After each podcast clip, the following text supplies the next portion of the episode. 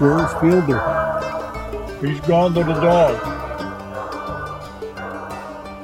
Well, looky here now. This old gravelly voice is back for one more week of the Gone to the Dogs podcast. Man, it has been an interesting last couple of weeks for me. Um, podcasting is something that requires at least somewhat of a voice. and that's been something that I've found in short supply uh, the last few weeks, uh, actually, few days. Uh, if you listen to the podcast uh, last week with my good friend Jimmy Wildman Meeks, you know that I've kind of been battling this COVID thing, but it looks like we got it uh, by the tail on a downhill slide, man. It looks like we're finally going to get over this thing. And we've got a good podcast tonight. If I can get through it, if I don't go completely hoarse on you and sound like a jackass braying here, which that may not be unusual. Uh, but I've got a guest today that I'm really excited to talk to, and um, he agreed kind of on a spur of the moment to come on with me, and uh, I'm I'm just real happy uh, that he has, and I'm going to introduce you to him in just a minute.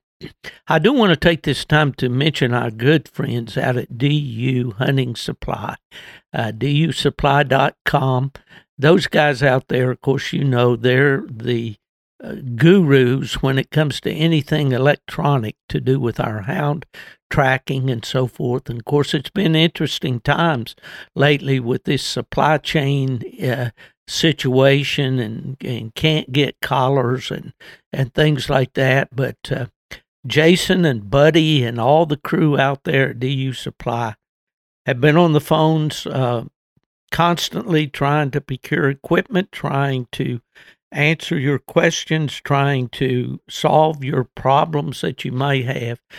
I'll put their customer service up against anybody in the country. They absolutely do a phenomenal job. So we just want to give a shout out, pay the bills here before we get started with this podcast to DU Hunting Supply. If you need anything at all in the line of hunting supplies, and especially the electronic line of things, hunting apparel, collars, leashes, anything along that line, see the guys out there and they'll be happy to take care of you. They always take great care of their customers. That's just what they do. In past podcasts, I had mentioned that Pro Hound magazine would no longer be published. And there was a decision by uh, Professional Kennel Club, PKC, that they would stop publishing Prohound. Well, apparently that wasn't a very popular decision because shortly after that announcement was made, and we made it here on our on the Gone to the Dogs podcast, uh, Roger Dale Carnegie, the president CEO of PKC, announced that uh, Prohound will once again be published. I think perhaps some of the stats uh, that appeared in the older issues of Prohound may be omitted now uh, as they tend to be out of date by the time the, the magazine reaches the mailbox. But at any rate, Prohound will continue. I'm proud of the fact that at one time I was editor of Prohound magazine. So I'm glad to see that announcement come around and and uh, just wanted to let you know about that. Coming up, the next time I'll see some of you guys face to face will be at Batesville, Mississippi, in the big Civic Center there, the middle of February for the UKC Winter Classic. That's going to be a lot of fun. It always is. Uh, kind of proud of the fact that I started that hunt. Uh, we started it in Albany, Georgia. It ran there for many years before UKC made the decision to move it to Batesville. So there's a big rodeo arena there. It's all indoors. Uh, just a great place to visit to see all the uh, um, vendors and uh, all the supplies and and the bench shows all in the same place, and all the casts are called each night from the same location. And also, and it's a great venue. There's a lot of motels, a lot of uh, lot of uh, restaurants all around Batesville. So that's coming up uh, I didn't get the exact date. It's the middle of February. Everybody knows when it is. It's around the 14th, I think, this year. Well, without any further ado, as they say, I want to introduce our guest for tonight. Uh, this is a guy that first contacted me uh, through uh, Facebook Messenger.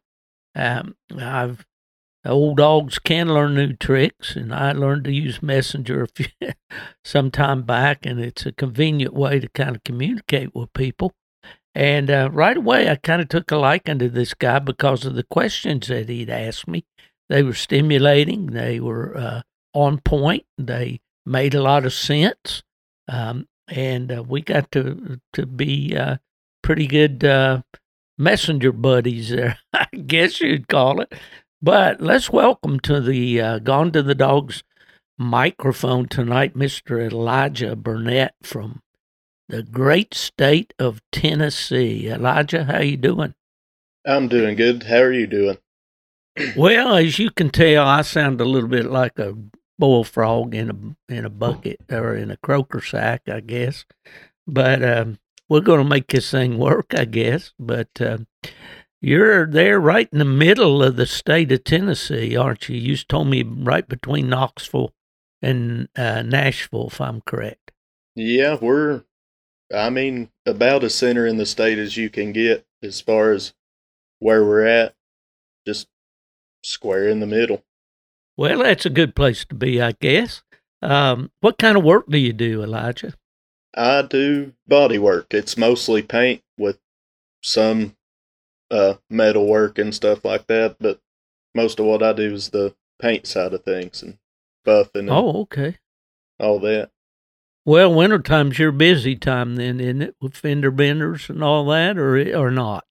Uh, with the snow we've had lately, it's sure picking up. that and uh, deer hits. You can always tell oh, when the oh, deer yeah. are moving. Oh yeah, I imagine that's true. You know, I lived in Michigan for many years, and and we would have fifteen hundred car deer accidents in my county alone. That was Kalamazoo County, where UKC's registry is. And we didn't even make the top 10 on the Michigan counties list of, of deer uh, deer car accidents. Uh, so that, but you know, I have, I guess I, I should knock on wood.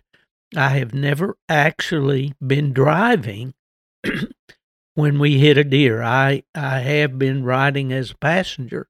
In fact, my old podcasting buddy Chris Powell, he and I started the Houndsman XP podcast together we were coming back from pot, uh, Plott Days one night back uh, to Indiana, uh, well, from southern Indiana back towards Cincinnati. And uh, a, a deer just, I guess, decided he just was tired of living because uh, he, we were doing about 65 and he decided that he was going to take us out. That's about how and, they normally do it. yep and Chris had a new truck, a beautiful new Chevy truck, and of course, I think it was. I think he told me later on somewhere around seven thousand dollars is what the damage was, and to the front end of that truck. Of course, they don't. You know, there's a lot of. When I was a kid, they had a big old steel bumper and everything on them, but it's not quite like that now, is it? No, they're not near as much metal on them as they used to be. Yeah. well, let's talk about you a little bit here about your family and all. You were ra- you raised in Crossville? Born and raised. I was born in 95 and I've lived here ever since. I got you. Well, now, were you born in the country or in town or what what was kind of the situation? I we're just a little small town. It's got a main street and a Walmart and a few other businesses, but it's growing more and more every day. We're getting more. We're right on the interstate, so we're getting a lot of new stuff moving in. I got you. Now, I've always thought of when I hear stories about Crossville and stuff. Now, there's some wild boar hunting in the area there where you are. Is there, or is that is that not right? Uh, we've got a few hogs. If you go off uh, more towards White County, and well, if you go to any county surrounding us, you run into a whole lot of hogs. I see. Mm-hmm. So is it hilly there where you are? I've been through there, but I, I just I don't remember. Uh, some places are flat-ish, and then other places are as straight up and down as you want to get. It all depends on what part of the county you're in, really. I got you. So you got all kinds of different ways to hunt. Yeah. Right. Any way you want to, you can pretty much find a spot to do it. Okay. Okay. Did you grow up in a family of hunters? Was your dad a hunter? Actually, no. Uh, the first person I ever went coon hunting with was uh, my mom's brother, my uncle. He took me and he gave me my first dog. It was a dog he had, and uh, he gave her to me, and pretty much had to figure it out by myself. Well, you know that can be the the a difficult way, but sometimes it might be the best way. And I'm not sure if you and I've talked about this on our in our exchanges back and forth or not, but you know sometimes these dogs learn more hunting them by themselves than they do hunting with other dogs or or what we're trying to show them, and by just exposing them to situations, you know that that. Uh, so maybe maybe that's a pretty good way to learn. I guess the lessons we learn ourselves are the ones that probably stick with us the best and all. My situation was a little different than yours. You know, I had a father that was a tree dog man. You know, he had grown up there in Tennessee, in Dickson County, and and with cur dogs, and uh, you know, and it was they were a way of life from the time he was just a, ki- a kid. You uh, know, he would tell me about his parents let, telling he and his older brother that they could go down the river bottom coon hunt or possum hunting with old Pat and Mike, those cur dogs, but they weren't to get any farther away than the folks could see the lantern light from the front porch. And if they went down the river bottom there and they knew how far they could go and still be able to see that lantern light. And if if they did I didn't have I never asked Deb what happened if the dogs treed beyond that. What did they do? but uh, I I would imagine knowing boys to be boys, I imagine they'd kind of slip on over there and see if they could knock that possum out before they Oh, went yeah. back to the house. I know that's exactly what I'd be doing. Yeah, for sure. Uh, and it was such a heritage for me because later on, you know, I was able, I was able to uh, hunt on the same farm that my dad grew up hunting as a kid. You know, and I can still go back there today and hunt. All things, although things are quite different there now. Interstate 40 runs right through the family farm, uh, Hmm. which it wasn't there when I was a kid, and and uh, the recent tornadoes that came through Tennessee uh, cleared a lot of the trees that obscured uh, Interstate 40 from the from the view of the house, and now I'm told that uh, you know it's pretty easy to see the interstate now. But any rate, um, growing up, uh, you know, with tree dogs, with a dad that loved to to coon hunt and and later on bear hunt and all and have tree dogs was a real treasure for me because my dad was always teaching me something, showing me something, telling me something, telling me the stories about when he was a kid growing up. And uh, so it was just a storehouse for me of information where a guy like yourself really didn't have that. And that's what I think probably led to this conversation tonight between the two of us and and our communication online is you know people have questions. I had questions when i was a kid but i had an, a ready source of information. And uh, what have you uh, uh, have you kind of leaned on these podcasts not just this one maybe others that you listen to for information to help you with your dogs? Uh, how how do you view that? Uh, well, most of the stuff that I've learned has either came just straight from trial and error. There's a few people around me I know that do hunt dogs, and I've always been able to ask them, and but I'd honestly say 90% of what I know I've figured out the hard way, for better or worse. Mm-hmm. okay. But it is Well, let- always let's nice get to. down. Uh, oh, I was just going to say it always is nice always to what? nice to be able to listen or have somebody like you or one of the other podcasts that you can ask and get some tips from. Right. Well, that's kind of the idea. You know, none of us, I don't think, that are doing these podcasts want to get to present the image that we know everything. Um, and, uh, but we are, you know, more than willing to share information with people, especially new hunters. And that's why, especially, I wanted to have you on, uh, Elijah, because you know I I know that you uh, have hunted for for some time, and uh, you've sent me videos of your dogs and and so forth. So you've got a good grip on this thing called night hunting or coon hunting. But uh, yet, you know, questions arise, twice, uh, training things uh, pop up from now uh, now and again, and so forth. Let's go back and, and let's just talk about you and about your dogs.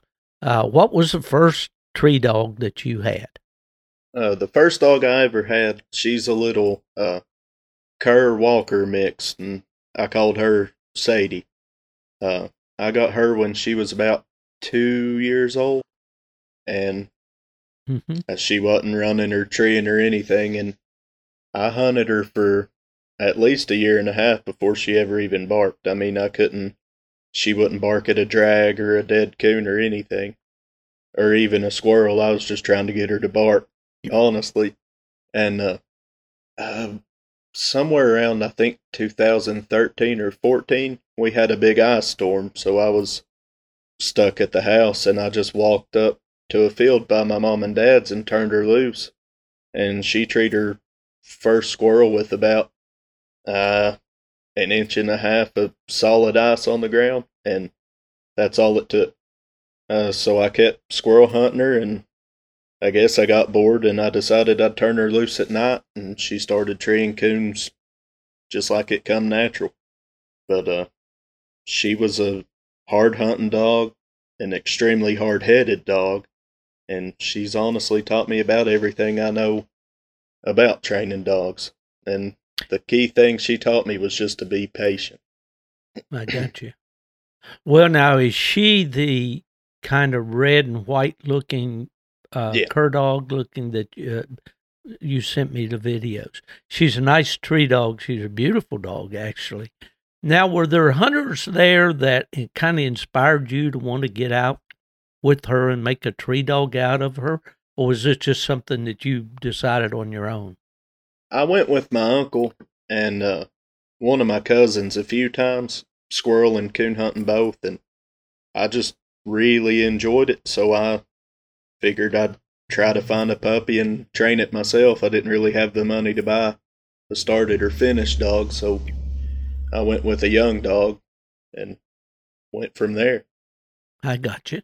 Well, how were you able to get her? Uh, did you somebody have puppies for sale, or Uh, what? How'd you come about her? my uncle actually had her and he wasn't hunting her for one reason or another and he just said I could take her. And well, I wasn't going to turn down a free dog at that point, so that's what I did. Mm-hmm. Were you in high school at that time, or Uh yeah, I got her I believe my senior year of high school. And I got you. hmm So you did you learn your trade uh, in in high school, or did you something that you did after you got out of school? actually I just uh, my cousin worked at the shop I work at now and he just called and asked if I wanted a job. Everything I know was on the job training, so I got you. I got you. Okay, so you got this Walker cur cross, right? Mm mhm. And you said it took you probably a year before she treed anything. Yeah. And then on this one icy, snowing day, she trees a squirrel. Yep. And that turns the light on for her. And from that point on, she just went right on and, and treed stuff, right? she'll tree whatever would climb. coons, possums, squirrels. Uh, she's even treed two or three bobcats, I think. Wow. So if it'll Yeah. climb, she'll tree it. Well, you told me something, and, and looking back over our messages back and forth to each other and all, you said that she's a very deliberate, slow trailing dog. Tell me about that. She's one of the dogs where, uh, I guess it's a lack of confidence, you'd say, but she, her nose has to take every single step that that coon made. And when she finally does, I mean, it don't matter if the track's old, cold, just a crappy track, whatever.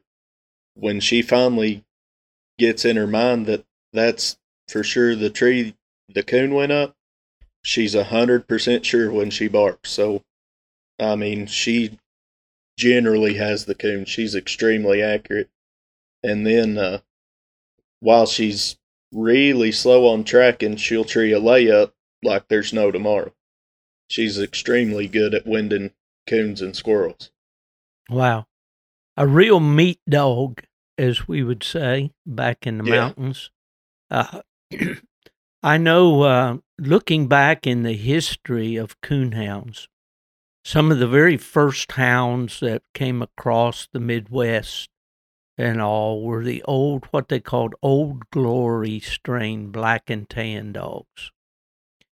And these came down from the, there were people named Holmes Lingo and different people like that that had these imported. They were actually foxhounds that had been imported to this country. They were the old fashioned long eared dog. Don't know um, if a young man your age has ever seen a picture of one, but they had tremendous ear spreads. Their their ears would nearly drag the ground, and they had a trailing. Excuse me. That commercial break was brought to you by COVID 19, or as my friend Nubbin Moore calls it, COVID. He likes to put a K on things. He goes to Walmart and he asked me if I had COVID. And Nubbin has a unique way of uh, of uh, expressing himself sometimes. So, Nubs, there's one on you, buddy. anyway, we uh, were talking about these old dogs. They called them sky lookers they would take a track and walk it step for step for step.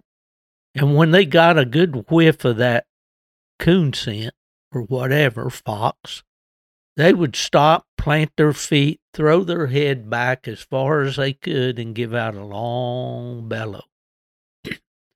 And then they'd proceed to trail to the next good whiff, and they'd do the same thing and they called them skylookers because they'd stop and look up at the sky when they'd bark.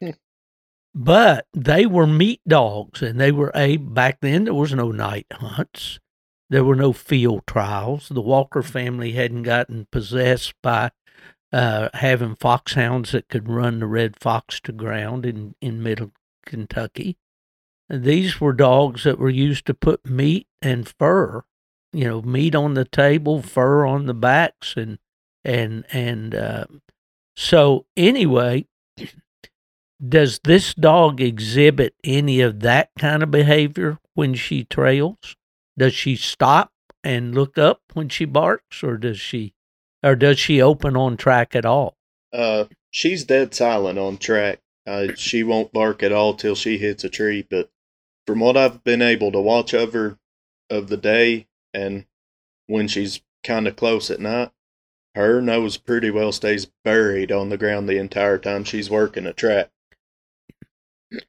I got you. I hunted with a friend in in uh, Michigan for several years, John Kripe. Haven't heard from John in a little while. He moved out to Idaho, and I hope he's doing well. He had an old Plott dog named Hank, and Hank would keep all the hide rubbed off his nose. He looked like a red nosed bulldog, where his nose drugged the ground, trailing. and uh, uh, he was a Von Plott bred dog, the old Plott family bred dog. Slow as Christmas, but he was sure, and he was an accurate tree dog. And John caught a lot of Michigan coons with him over the years. Uh, but uh, of course, the field trials, uh, night hunts, and all that stuff, I think, uh, replaced that kind of dog for most people uh, because they wanted a dog that, you know, was quick on the strike, quick on the trail, quick to the tree. And uh, that kind of dog just didn't work out all that well. Well, you said you had patience, and obviously you do because you've been willing to hunt this kind of dog and obviously enjoy her. Um, can you think of some some favorite hunts you had with her? Uh, actually, last Monday, I believe it's gonna have to go down as my favorite hunt of all time. Uh, my Garmin shipped back to Garmin right now because I broke the screen on it, so I just took her out by herself the other night because I can always get her back if she gets gone for too long or something like that. And uh, it was just all I took was uh, her, an old carbide mining light, and a single shot Remington 22 that was made in, I believe, 1939. And uh, she ended up treeing one, and I knocked her knocked it out to her, and I got that coon at the taxidermist already. I'm going to have that one put up on the wall. well, that's one of the conversations that we had that I for sure wanted to talk about. and uh, because you and I both have a, a similar experience in that, I, I, actually started hunting with a carbide light. I mean, that's what what we had to hunt with. Um, uh, I lived in West Virginia.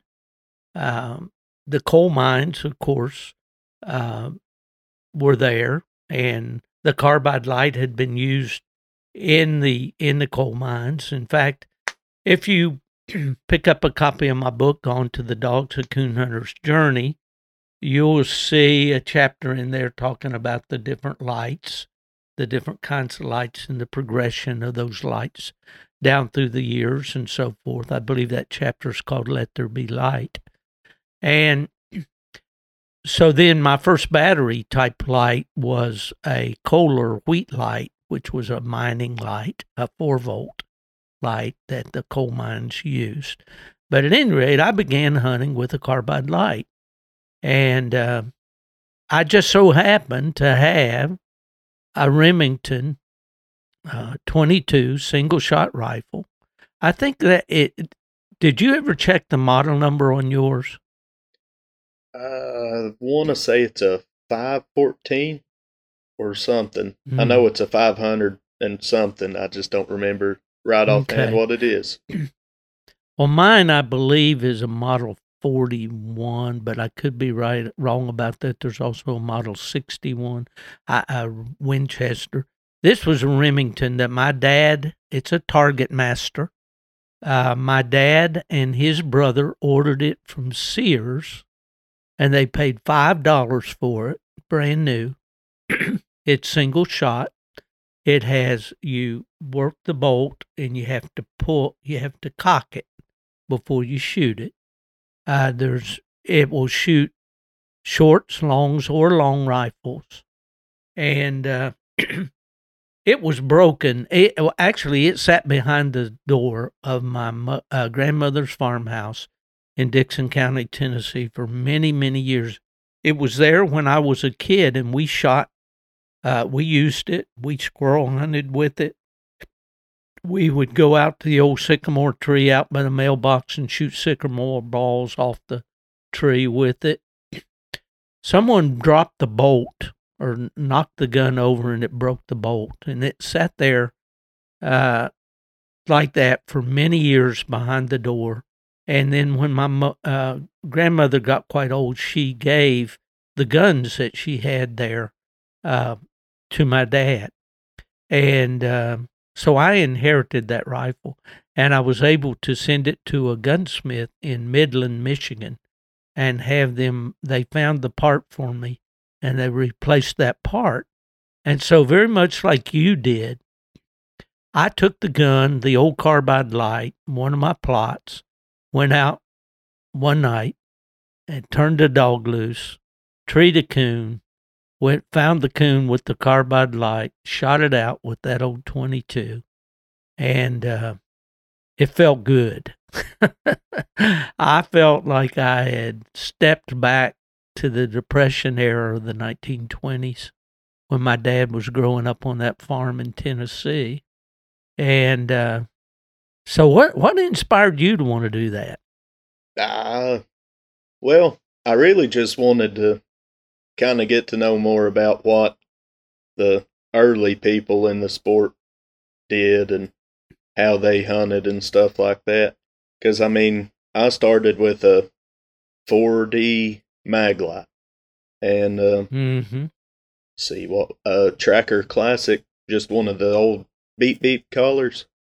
Yeah. And uh, since then, I've got bigger, more higher powered lights, and I've got a Garmin Alpha, and I just kind of wanted to ease back and just take it easy one night and see how they used to do it. It's just always intrigued me how they used to do it before we had lights that could shine 10 miles through the air and stuff like that.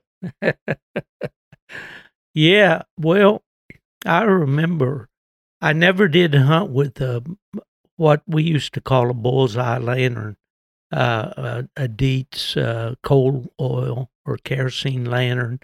Uh, they were very popular all through the farm country, all across the United States, and I wrote about those too. And my friend Bryce Matthews there in Indiana, I think, was able to go and find one and and uh, perhaps clean it up and for, get it back into to hunting shape. And I know you can find these lanterns in the Amish community around the country, uh, but that's the kind of light that my dad grew up hunting with. When I came along, we had the carbide light, and then we had uh, a regular flashlights. Uh, and at first, it was just a two cell, and then Bill Boatman and Company in Ohio came along and created a light called the Dynalight. Did you ever see one of those? A plastic six cell flashlight? I can't say I have. Okay, if you see a copy of my book on the cover, you will see the lens of a light there, a flashlight uh, that's laying there with the dog leash and a honey, a calling horn, and and some pictures and so forth. Well, that was a Boatman Dynalight, and it had six D cell batteries, and they ran uh, side by side. They were basically the design was molded plastic, and there were two uh, tubes that each held three batteries. So it was the, the length of a of a three cell, but it had six cells. He advertised that as having ninety thousand candle power. Now I don't know how you measure a candle, but I could stand in front of my house and shine the stop sign at the end of the road, which was a long way, with that light. And man, I thought I was Mr. Coon Hunter. uh, had the carbide light for walking, had the Dynalight slung on a rawhide strap over my back. and these things were were uh, waterproof. They'd float. You dropped them in the creek. And later on, they came out one with came out with one with a um, fluorescent ring on it, so that if you dropped it, you could find it. And my dad had that. He had the black light with the fluorescent ring. Mine was a gray, uh, and I believe it was the opposite way around. I think my dad had the gray one with the red ring on it. That was the basic one, but I had the one with the fluorescent light. And uh, so my dad and I hunted with those for many, many years. And a lot of other coon hunters would use what they call a Texan flashlight, which was a six or seven cell flashlight, and you had little extensions that you could screw on the back end of it to make the light longer and brighter. and uh, guys would put those on a strap over their back. So I've talked about this stuff on podcasts before, but since you know it, it was of interest to you, I thought it'd be kind of interesting to to talk about it. But uh, all right, well, okay, so let's establish you and I both are history buffs, and we like to go back and do things the old way. I know when my boy was in Scouts, uh, they had uh, what they call frontier camping fraternity, and the boys would go and uh, build teepees and lash things together and try to copy the old ways as much as possible. I think there's a lot of fun in doing stuff like that. Uh, just trying to go back and see how people lived, and and it's really amazing to me how they actually did make it. You know? Yeah, you're right on that one. Just the way they used to do stuff. It's I probably would have died pretty young. well, let's talk about a little bit now about where we went from having this older female, um, and obviously you were able to catch squirrels and coons and and so forth. Does she tree possums, or uh, has she been Uh, pretty straight off the? She did for a long time, but the more I hunted her and the more coons she got out to her, the seems like the less and less she's treed. So, I mean, I see. she's just kind of broke herself over time over off of that. Well, that's good. That's that's usually what they do. Well, uh, all right. So you have now. What's the progression? What was your next dog that you got after her? Uh, my next dog was a little Walker female, and uh, she turned out she was absolutely scared to death of a coon and a 22 going off at night. But uh, she was a pretty good show dog, so I sold her to somebody that had more interest in showing than they did hunting. And uh, let's see, my next. so she was a purebred Walker dog. She she was a registered Walker dog. Uh huh. Okay. Uh, and then I bought after her. I bought another male walker, and he's turned out to be a pretty decent dog. Uh, uh there ain't nothing really that jumps out at you. He's just a good, solid coon dog. He has some faults that I still need to work on, but if I don't ever get him fixed, I can't say I'm displeased with him. And uh, actually, the dog I've been asking you some questions about here lately. He is a American Leopard Hound. I bought him off some folks down in Alabama. I believe it was 4G Kennels, and uh, he's got all the brains and the smarts. But this season's been kind of rough on treeing any coons, so if I can ever find any good tracks, I believe he'll take off and start doing his thing. Well, that sounds good. Let's talk about him a little bit and some of the things that you've been asking me about him. About uh, if we can kind of walk through a little bit about that. Uh, so, how old was he when you got him? Uh, I got him as a eight week old pup. I got you. About what age did you start trying to fool with him with any kind of game, um, Uh, entice him or, or you know, pique his interest? I tried starting. Well, honestly, the first time I got a coon hide that was fresh after I got him, but uh, for whatever reason, he don't show a lot of interest in hides, which I've heard people say that you'll have that every now and again. So I didn't take that as a big cause for concern. So uh, mostly it's just been trying to get on a coon and let him see it, figure out what the other dogs are doing, and when he gets that figured out, I'll start hunting him by himself. Okay, well, let's talk about him just a little bit. Is he a big pup? Is he going to have any size to him? Uh, he's about sixty-five to seventy pounds right now. He's full grown. I see. How I old just- is he? Uh, going on two, Mm-hmm. but my biggest issue, I like I said, he's got all the tools, but I've lost pretty much every spot but one place that I've got to coon hunt, and they're real thin on it, so it's just been a problem of actually finding game to work him on. Well, that it certainly is a problem, and I was so fortunate through the years in Michigan to have excellent coon hunting everywhere I turned.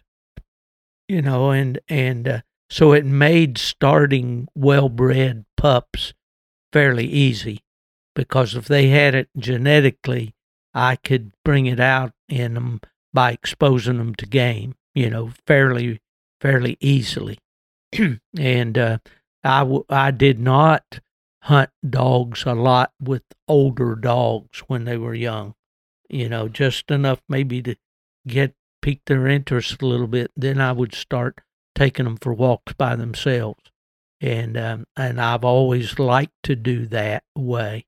Uh, some of the things that we we've talked about down through our our uh, weeks, I guess we should say, of of of communicating with each other and all have been uh, some of the things that you seem to be concerned a little bit about the dog. Uh, do you want to go over any of those that we talked about, or do you want me to lead the way on that? Uh, go ahead and lead the way on that one if you don't care. well, it seemed to me like you were concerned at one time about him not barking at the tree. Is that correct? Yeah. Uh, and he's actually improved on that one since I've started taking your advice a little bit. Well, a lot actually. Uh, I just had to start tying him back anytime the other dog's tree. He gets tied back, and if there's a coon in the tree, I'll pet him up and try to get him excited and let him know that these other dogs are doing what you need to be doing. And he's catching on pretty good on that. Okay, so now you're tying him back, and at times you're harvesting the coon, but you're not letting him have the coon. No, correct? Not lately. Mm-hmm. And what has been the result of that? He's. It seems like it's increased his drive a whole lot. He's starting to hunt deeper and try to work these real old bad tracks I'm getting onto harder, but a lot of this stuff's just hard on a dog that ain't already settled out to figure out on his own. Well, yeah, but uh, so when you go into the tree, I think I told you, you know, to tie him back and uh, encourage the other dogs if they've got the coon. And if you're going to harvest the coon, shoot it out. Let them have their reward and leave him there uh, wishing that he could come to the party, so to speak, and uh, to pique his interest and increase, increase his his drive, so to speak. I, I've always done that and it's always seemed to work well. It will not work with every dog, not every, but you know, nowadays, and we've had this discussion a lot too on podcasts, puppies today are rarely duds, just plain out duds. Uh, there was a time years ago where it was possible to get a litter of pups, and some of them just wouldn't do anything. But you don't find that very much now. You find little, you know, little things that you'd like to fix and you'd like to, like to make them, uh, uh, you know, improve on. But um, that's one of the things right there that I think is one of the easiest ways uh, to get a puppy to turn on the switch is to just tie him back and not let him have any fun. And uh, he he's going to learn that you know all the fun stuff happens there at the tree. Yeah. Now, what does he do when the dog's tree? Uh, is he out there just roaming around, or does he show any interest on the tree that they're on, or or do you have to go kind of lasso him and and and tie him? Uh, about well, every time the dogs have treed so far, and he's been there, uh, he'll be within probably 10, 15 feet of the base of the tree, just smelling around. Uh, I guess trying to figure out what the other dogs are, what exactly they're barking about. You know, just kind of curious. He Mhm. knows there's something there that he's supposed to be after, but uh, he just ain't been able to figure it out great yet. Okay, let's let's build a scenario here a little bit. And we'll talk about real situations. And then I'll give you a choice of which you'd rather have. Okay, we've talked about your older female, how deliberate she is. But when she trees, you can just about cock the gun. Yeah, Okay. We've got this young dog. He wants to be pretty sure that something's up there, or he's not going to get really excited about that tree. So he's kind of acting a little bit like her in that he wants, I believe, I've never been hunting with him, but I believe he wants to know that there's something up that tree before he gets real excited about it. yeah, And if he knows that there's something up there, it's going to get him real excited. Okay, which would you rather have? Now, this Walker dog that I have, named Cruz, has ended up being a disappointment to me. Okay? When Cruz, the first time I took him to the White River Refuge, he was five months old we turned the dogs loose and they ran and treed a coon. I took Cruz on a leash into that tree. He'd never been on a wild coon. He'd seen, I think, one cage coon when he was a puppy up in Pennsylvania. The dog is bred out of this world. He is a tree dog out of this world today he has a mouth that most guys salivate over. He can run a track. He has a issue, and that is having the coon enough of the times that he trees. When he was five months old, and I led him into his first tree, by the time he got about 15 feet, 20 feet away from that tree, he threw that head in the air and pulled on the leash, treeing all the way in to the base of that tree. And I held him there, and he threw his head back and treed every breath. Yeah, Five months old. Okay? Now, which would you rather have?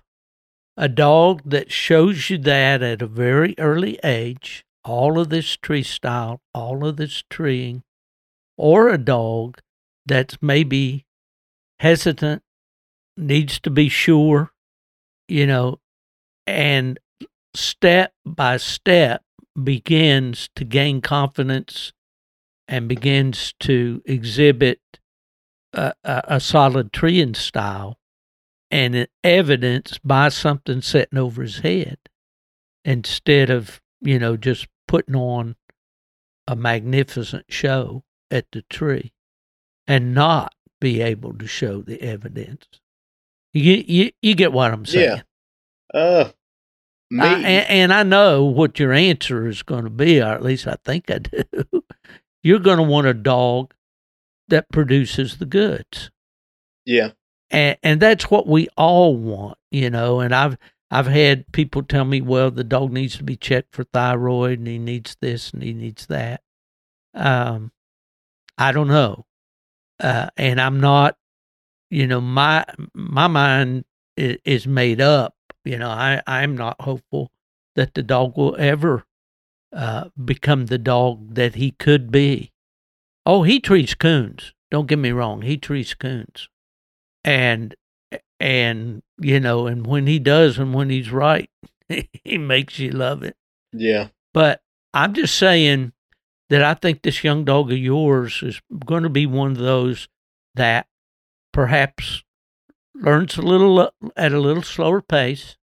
He want, he's going to want to be sure, and I think that might be some part of his lineage because he comes from a line of dogs that are probably what we commonly call meat dogs. You know, they want to have the meat when they tree. What What are your thoughts about that? Elijah? Uh, me personally, I just all I'm doing with that dog, if it's bred right, is showing it.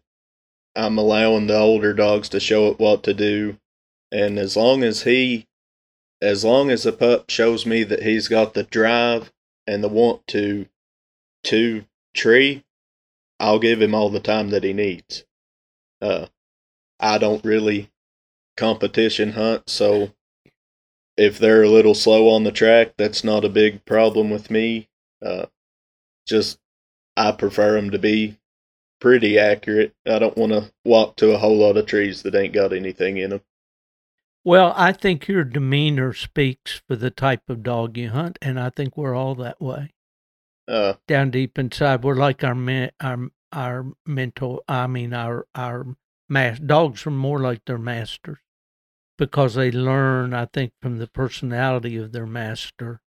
You know, do you follow what I'm saying there? yeah, uh, that's well, uh, you just put it into better words than I did. I want a dog that, you know, when you get ready to go, you put them in the box. They're excited. They're ready to go.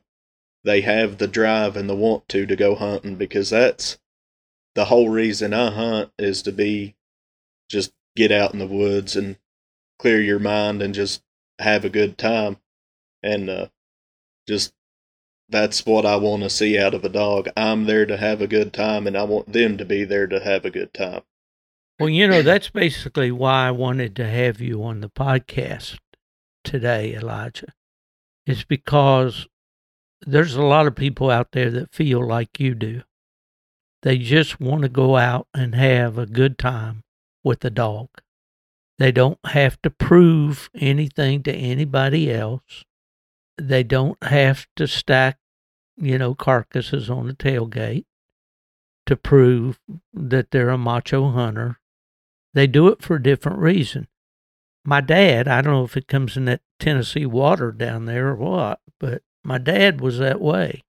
He loved to go hunting with a hound or a cur dog, a tree dog. Let's let's Yeah. qualify. It didn't matter to him how much game was caught, whatever. He did like to. He did evaluate his dogs. He liked to. He liked them fast on track. I spoke about that before in the episode about the bear dogs. He didn't want his dogs running behind. I guess that was like the Walker family was in Kentucky back when they were importing dogs and trying to come up with dogs that could catch a red fox. You know, they they didn't want to be beat. Yeah. But my dad was not really that competitive. You know, he just enjoyed being able to have a good pack of dogs that could catch game when he went. And uh and just have a good time doing it. And that's what he instilled in me. And that's what I'm trying to impart through this podcast. You know, these podcasts are getting to be a dime a dozen. There's uh, new ones start every week. I just heard of a new one today. Two new ones actually today. And and that's good. I mean, people get on and express themselves, you know, and and and maybe shed light on something that someone else hadn't thought about. But our purpose here today, I think, was to try to show people that you can just go out and have a dog that satisfies you, and that's good enough. Yeah. It doesn't have to be any more than that. That's one thing people need to look at is as long as your dog suits you, you're the one feeding it. I hunt real thin coons, and there's sometimes where I might not tree a coon a week if I go three or four nights. They just won't find any tracks. But my whole purpose of hunting is if you've had a long day at work or something, just go out there, turn the dog loose, and clear your mind. There ain't nothing out there but you and the dogs and whatever else is out there around you. And it's just, it's always been a kind of release for me, is I guess why it's kept me hooked on it. Exactly. And if we're looking for some other kind of high, fame, um, trips, you know, to the podium, so to speak, the big trophy, the big check. And that's why we do this. Then I wonder if we're missing this residual to coon hunting, which is being that peace of mind, that enjoyment of just watching a good dog work. You know, a good friend of mine, Lindell Price, and I have talked many, many times, and he would come every fall and hunt with me in Michigan. And there was one particular night that just one of the most beautiful nights that you could ever imagine.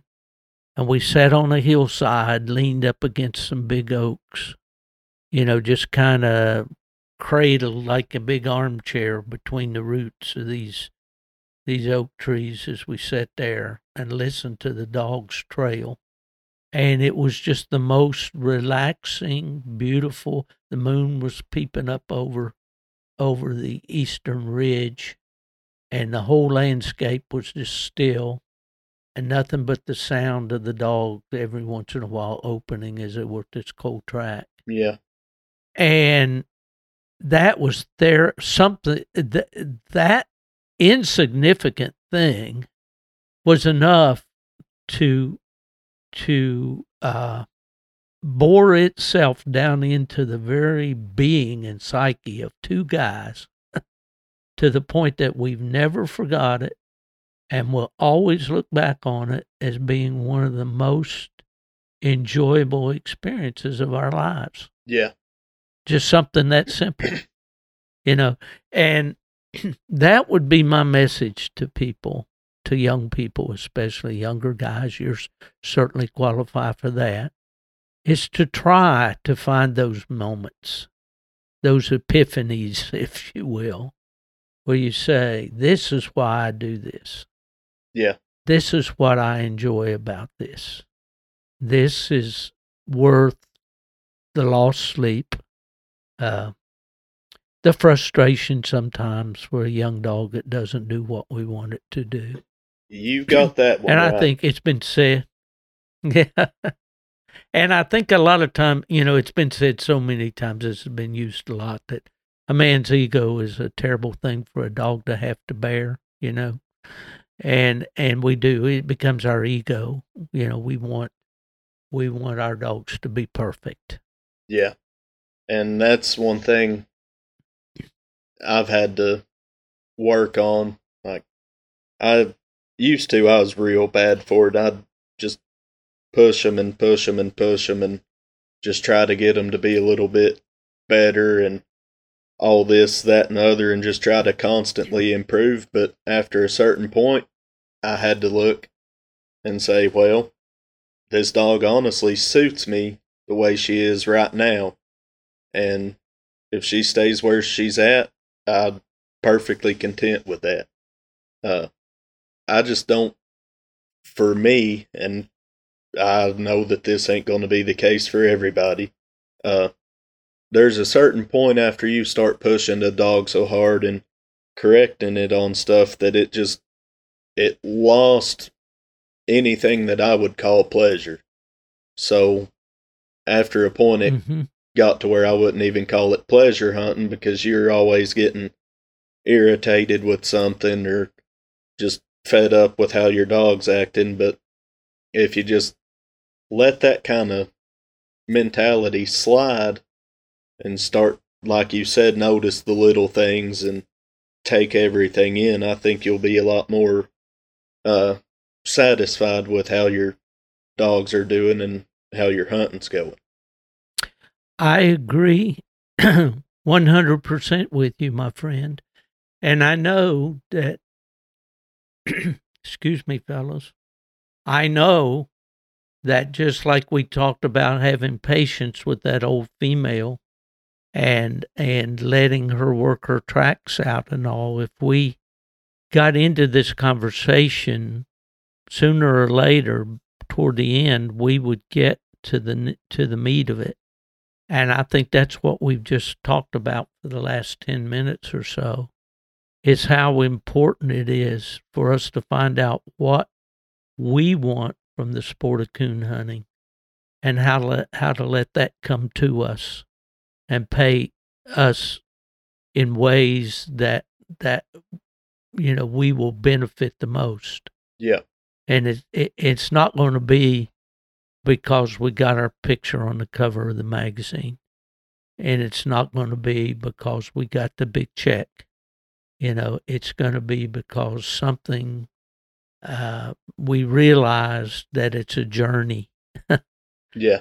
That's I titled exactly my book. A, yeah, I I titled my book "A Coon Hunter's Journey," and it is, and I'm still on it, and I'm still, you know, some days I think the light at the end of the tunnel is an oncoming train, you know, but at other times I I see that you know maybe the things that I've been able to do down through the years have made somehow made a difference in this sport and maybe kept it going at least for another generation or whatever.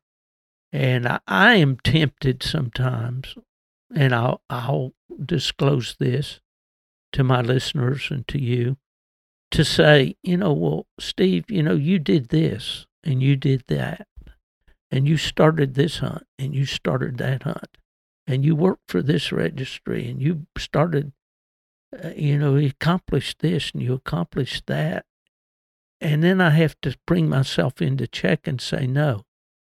You know i was able to do those things yeah because i had lots of good help people that helped me but what the journey really was was learning was seeing all the dogs that i got to see getting to go on all the hunts that I got to go on, getting to meet all the people that I got to meet, getting to understand things that I did, had no understanding of before, being able to see the human condition and to be more compassionate and to be able to look across a crowd of people and say, Steve, you don't have any clue what those people are going through.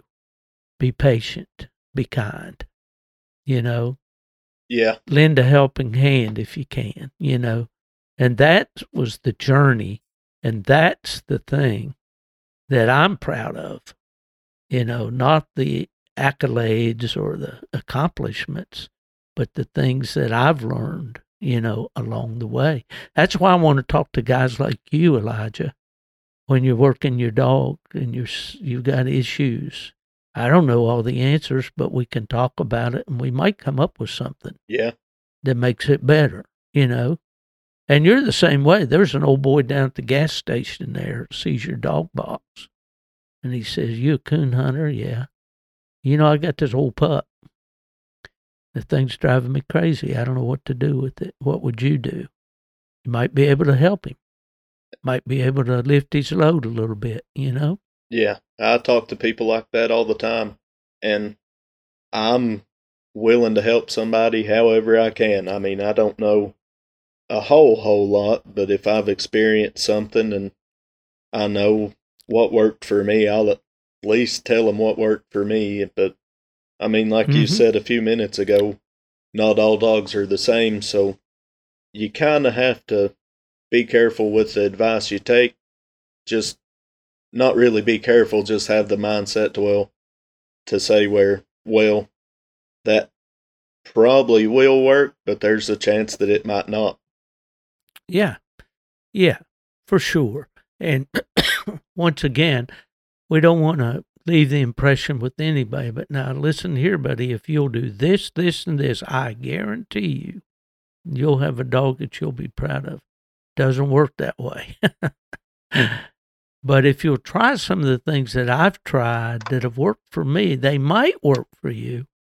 And and you might have a solution to the problem.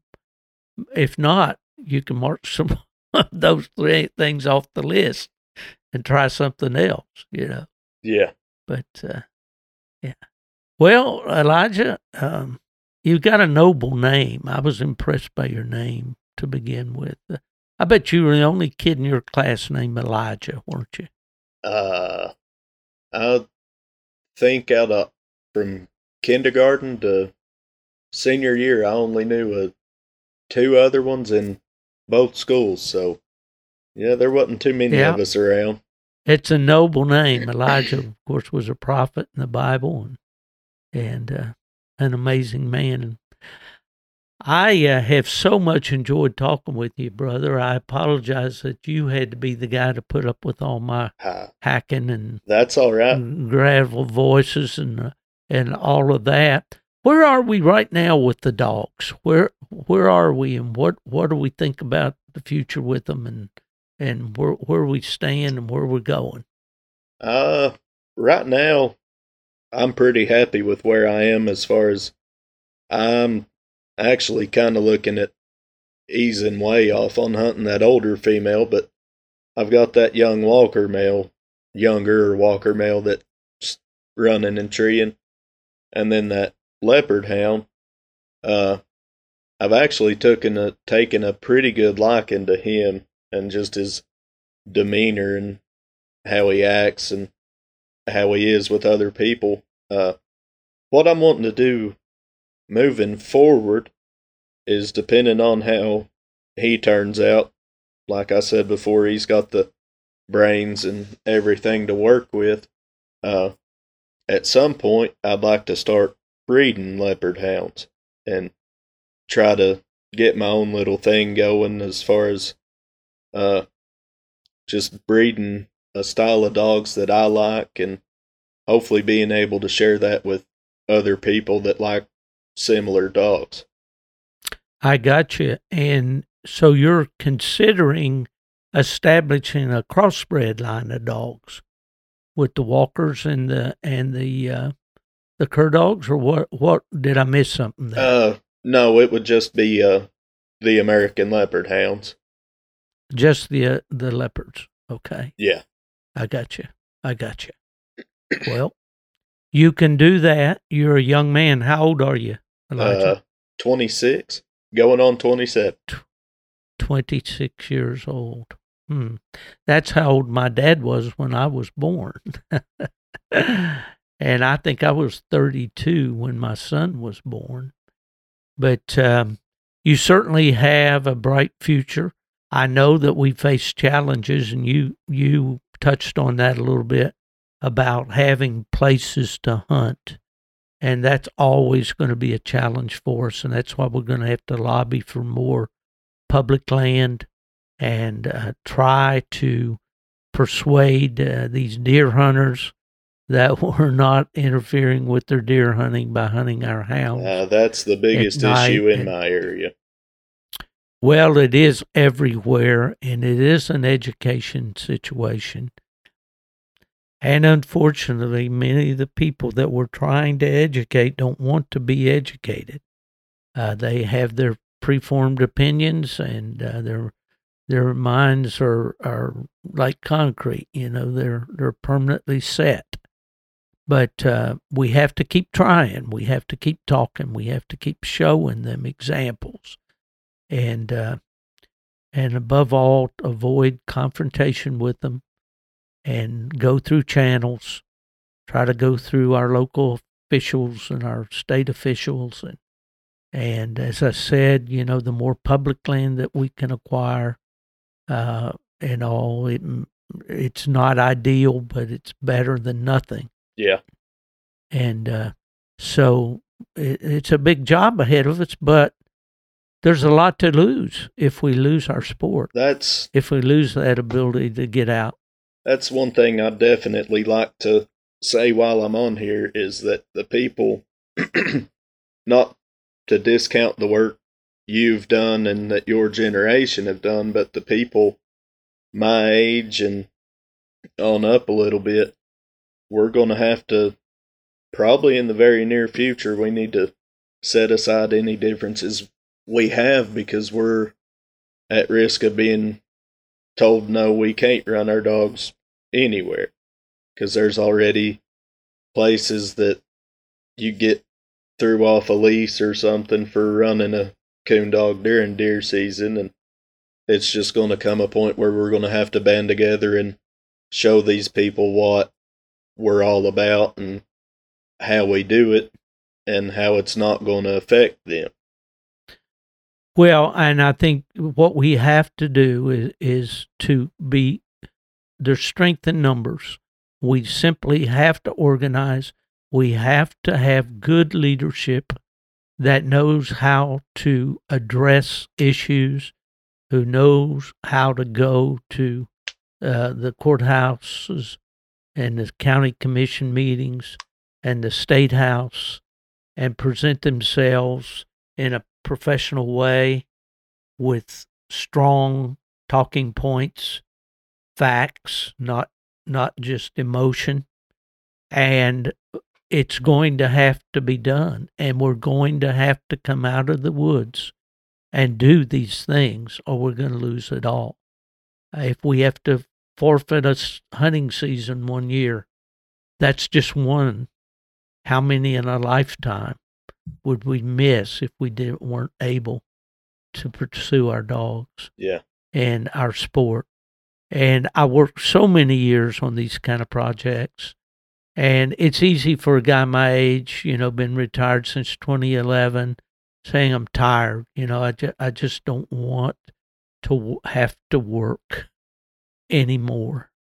But I do. And I, I do here in Florida. And I try to work with my friend Gary Langford here. And we worked for the last two summers on trying to get wildlife management areas open to coon hunting, trying to get federal wildlife sanctuaries open to coon hunting. And we meet opposition, unbelievably, from dog hunters, deer hunters that run dogs, uh, deer with dogs that don't want to allow us to compete or, or, you know, to hunt our hounds on the same areas that they run in the daytime. They don't want us to run coons at night. That's It's ludicrous. You know, it, it's selfish. It infuriates me. But you have to somehow get a grip and say, there's got to be channels that we can go through, that we can we can come and find common ground and convince you people that when the wolf comes to the door, it's going to come to your door just the same as the coon hunter's door. that's exactly And- right. Uh, I'd say, I mean, the biggest common ground is, hey guys, if they can tell us no, you can't coon hunt here, there's absolutely nothing stopping them from saying no, you can't run deer with dogs here anymore, and they don't want that. Absolutely, especially yeah, especially here in the deep south where and I would support them 100% their right to run deer with dogs. You know, but they are selfish and they don't get it. They don't understand that their sport will be the next domino to fall. So, you know, it's a big job. Human nature is a peculiar animal uh, to deal with, and uh, but we're going to continue to try and continue to do everything that we can, uh, and you know, unless we're doing all we can do, we're not doing all we can do That's exactly right. and and so um elijah it's been a real joy to be with you we've been here for an hour and almost 20 minutes tonight It's been I an didn't think your honor to voice- talk to you, honestly. well it has been uh, my pleasure for sure and as i say that's why i do these podcasts is because i get to meet and to talk with people like you and uh, then I get to share it with other people out there, and that's what makes it really neat. And again, I thank my friends at DU Hunting Supply for uh, making that possible. And we'll be back next week with a new podcast. I've got a couple of guests uh, lined up for the next couple of weeks, uh, and uh, we'll continue to get this uh, this uh, podcast out there for you if you enjoy it uh, come on to Facebook Messenger or onto the Gone to the Dogs podcast group page on Facebook and uh, leave message for us. Uh, it's a, a private group. You can join it. We'll approve you. I'm on uh, social media at Stephen F. Fielder. You can reach me there if you'd like to. I'm on Instagram at the same address. And I would love to hear from you. If you'd like a copy of my book, Gone to the Dogs of Coon Hunter's Journey, it is available online through PayPal at stevefielderbooks.com. Well, Elijah, I hope you have a great evening. I hope it includes being able maybe to get out with the dogs. Is the weather permissible up there, or, or is it uh, still pretty Uh, cold? It's raining right now, fixing to turn into either ice or snow, so I don't know if that's going to be happening tonight. Oh boy, your shop's going to be busy tomorrow. Uh, yeah. Well, friend, I've enjoyed it so much. And as I always close out these podcasts, if someone sees you and says, Hey, where's Steve Fielder? You tell them he's gone to the dogs.